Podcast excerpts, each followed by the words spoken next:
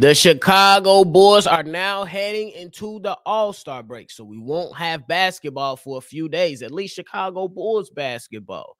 But I want to talk about the first half of the season. Did the Chicago Bulls disappoint us in the first half of the season? Y'all know we're going to talk about it, break it down. But you know, you gotta hear the music first. Cognac. Gang.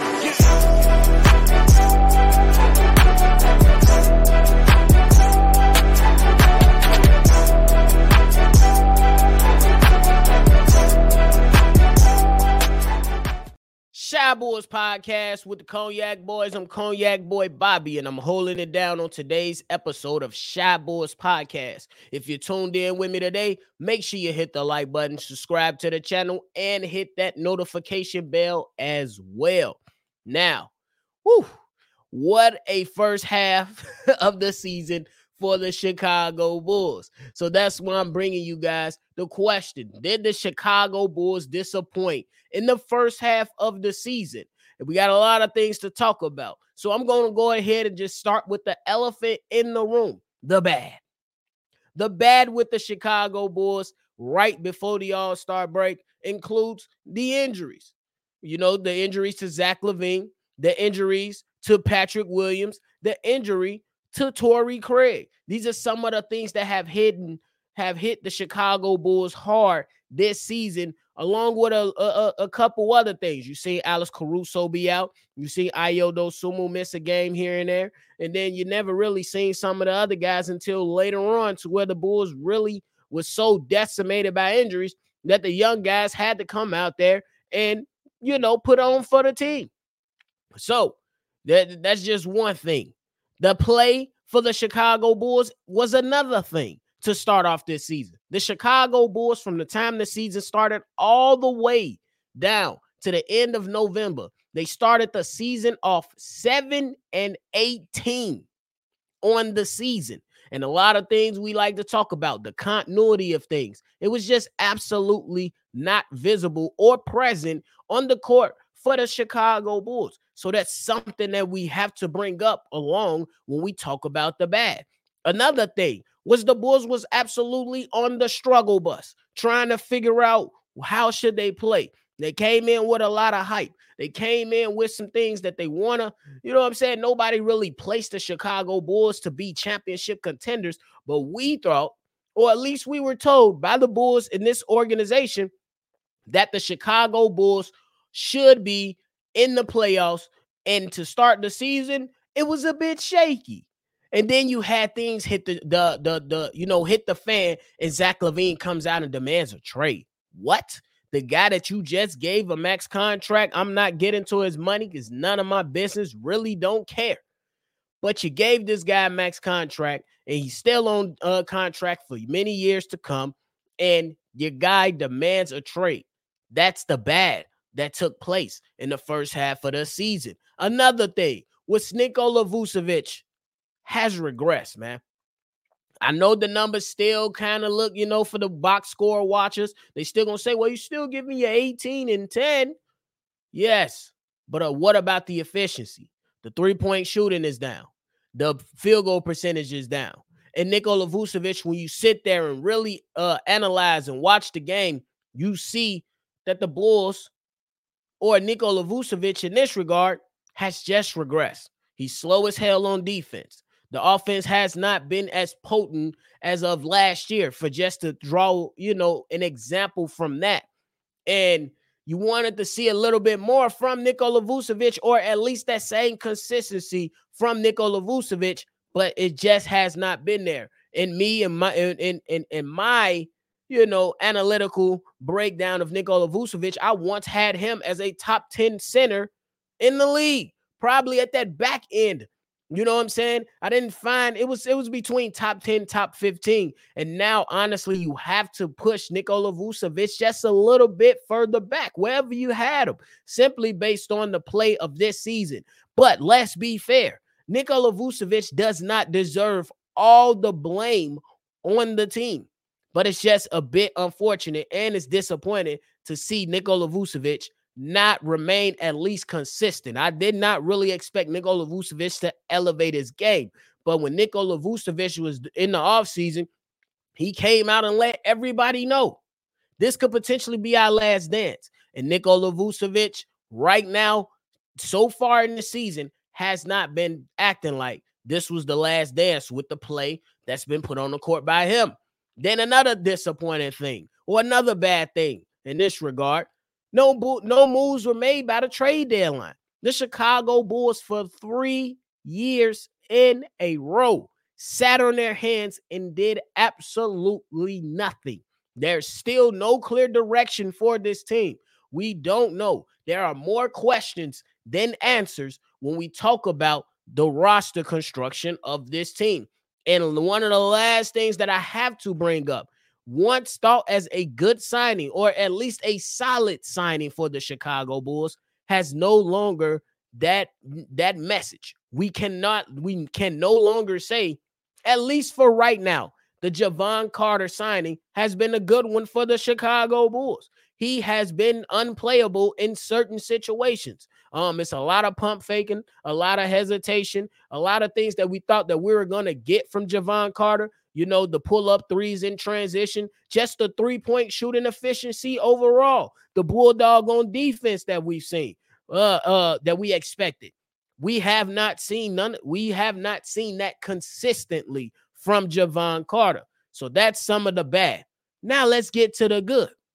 As y'all could probably see, the bad list, you can still go on for the bad, but we just gonna stop it right there. Now, the good. The good is that the Chicago Bulls, with all the things considered, you got to be happy and feel good about the emergence of Coby White. How could I not start with Coby White? Coby White is a young guy who was a starter when he first came in, you know, and then spent some time, you know, uh tweaking and fixing up his game and rightfully so earned himself a, a, a chance to start as the point guard for the Chicago Bulls. And so far, after that first month or so, Coby White has been nothing short of spectacular. He has found his footing, he has found his way, and it has come to the point to where Coby White has even this season set a Chicago Bulls record for most threes in consecutive games. And Kobe White had people like me saying, like, hey, I know it's far fetched. I know we still need a little bit more time. But can he potentially make the All Star game with all the injuries that's taking place, with all the guys that's going down, with all the guys that might want to use the All Star break as a, a, a, a, rehabilitation period for themselves to get healthy? We seen Scottie Barnes squeak into the All Star game. That I believe that was a, absolutely ch- a chance for Coby White to sneak into the All Star game, but we did have to come to reality and say, just not right now. But in the future, he could potentially be there. And then, as of right now, Coby White should be in the conversation for most improved. So you get things like that. You get some of those good, kind words from some of your contemporaries that Kobe White has been playing against and you can start seeing that the future is a lot brighter for the Chicago Bulls, at least at their point guard position. Another good thing is Ayo Dosunmu is having the best stretch of his career. The best stretch. Shooting around 40% from the three, giving you 50% from the field, still being a consistent force. The defense, the transition offense, the offensive IQ when he has the ball in his hands. I'm not saying it's top notch, but it's definitely up there and it's continuing to get better for a young guy like Ayo Dosunmu. Another thing that I found to be a good thing is that Dalen Terry has found his way onto the court. Big Kev over here on Shy podcast called Dalen Terry Crash Bandicoot. And Crash Bandicoot, a lot of the times, was a bit too erratic. You know what I'm saying? Early on last year and early parts of this season but he has started to calm down. He still Crash Bandicoot at some periods of the game, but for the most part, he is now a playable player for the Chicago Bulls. He's found his way onto the court. So that tells me that the player development team that the excuse me, the player development team that the Chicago Bulls put together is actually helping and working on these young players. You've gotten Dalen Terry to receive, you know, I'm saying? to to go back and give credit and kudos back to the player development. The same thing with Peter Patton and uh can be said about him from Ayo Dosunmu. Coby White has shouted out Peter Patton as well. So to mash all that in to make one big old five guys cheeseburger. you can take all that and say that the good is is that the young guys is something you could potentially build with.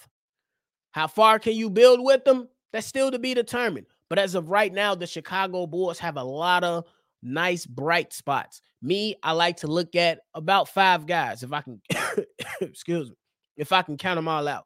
You got Coby White, Ayo Dosunmu, Patrick Williams, who I did not mention, Julian Phillips, and Dalen Terry. Those are your five young guys that you could potentially continue to push things forward with if the, the bull if the Bulls somehow, some way, eventually turn to everyone and say, This is the direction that we're gonna go because we did not talk about Patrick Williams, but that's good. Another good thing for the Chicago Bulls is Alex Caruso has been a consistent force. Yes, Alex Caruso has missed some games, but the games that he plays, oh my God.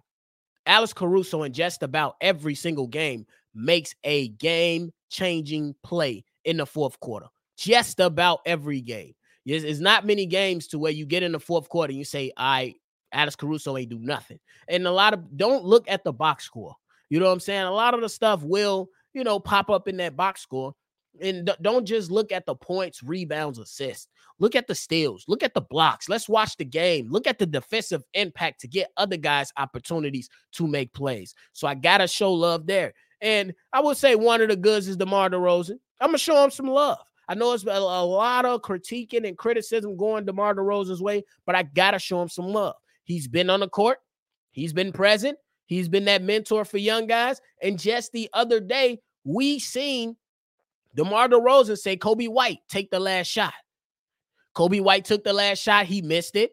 And that's what you want to see. You want to see young players receive the opportunities. And if they don't succeed, you want to see your veterans like a DeMar DeRozan get in the ear of that young player, encourage them to keep taking bites out of the apple. So that's some of the good. And now in the end, if we look at everything in its to- in, in its totality, we can say the Chicago Bulls are better than what we started. We still got many, many ways to go. Let's not discount that. But it's not as bad as it was when we started. We started 7 and 18. The Bulls since then are 11 and 10. Is it a shocking record? Absolutely not. But that 11 and 10 record helped the Chicago Bulls get to where they are right now. Um, there's been some tough losses on the season, but there have been some really good wins on the season as well. You know, beating the, some most of the teams that you're supposed to beat. You can't help who's on your schedule, so you got to take care of business when you feel like you are the superior, you know, opponent. But the Bulls, they also had some some some that hit them low, hit them below the belt a little bit. But it's okay. The Chicago Bulls now are only three games from being above 500 or at 500. And you got young guys to build around. And that's what everything has entails. We broke down the bad, the good, and we looking at everything in its totality. And I'll leave it at this. Did the Chicago Bulls disappoint? I would say the Chicago Bulls disappointed but I, it kind of helped that they turned it around at least enough to where we can watch competitive basketball. Does that sound familiar, ladies and gentlemen, from AK? Competitive basketball. And I know it's not what we typically want to see. We want to see the Chicago Bulls go on a run, put some wins together, do a lot of things, you know, make consistent runs at this. But I think that the Bulls right now, they're still trying to find their way. The front office isn't helping, but there let's realize that there is still a lot of work to do. You st- I still believe that the Chicago Bulls need to find a partner to get rid of Nikola Vucevic. I still feel like the Chicago Bulls should have moved DeMar DeRozan at the trade deadline, but I'm okay with them not moving him for the sake of the team. I'm okay with that. There's both there's arguments that can be made on both sides, but I am okay with that. We are moving in a way. You know, I, I believe we're we're moving, we're zigzagging right now, and we're trying to figure it out. So if you asking me, Bobby, what's the grade would you give the Chicago Bulls on the first half of this season? It's going to be simple. It's a C plus. it's a C plus. It's a C plus. We got to take everything and consider it all. Yes, there's some good, but the bad has outweighed the good right now. And it would have been a absolute C, but I believe the plus, when you say just a little bit above average, you gotta give that grade because you found some young guys you can push this thing forward with. As I mentioned before, those young guys are Coby White, Ayo Dosunmu, Dalen Terry, Julian Phillips, and Patrick Williams. So, hey, what's your grade for the first half of the season?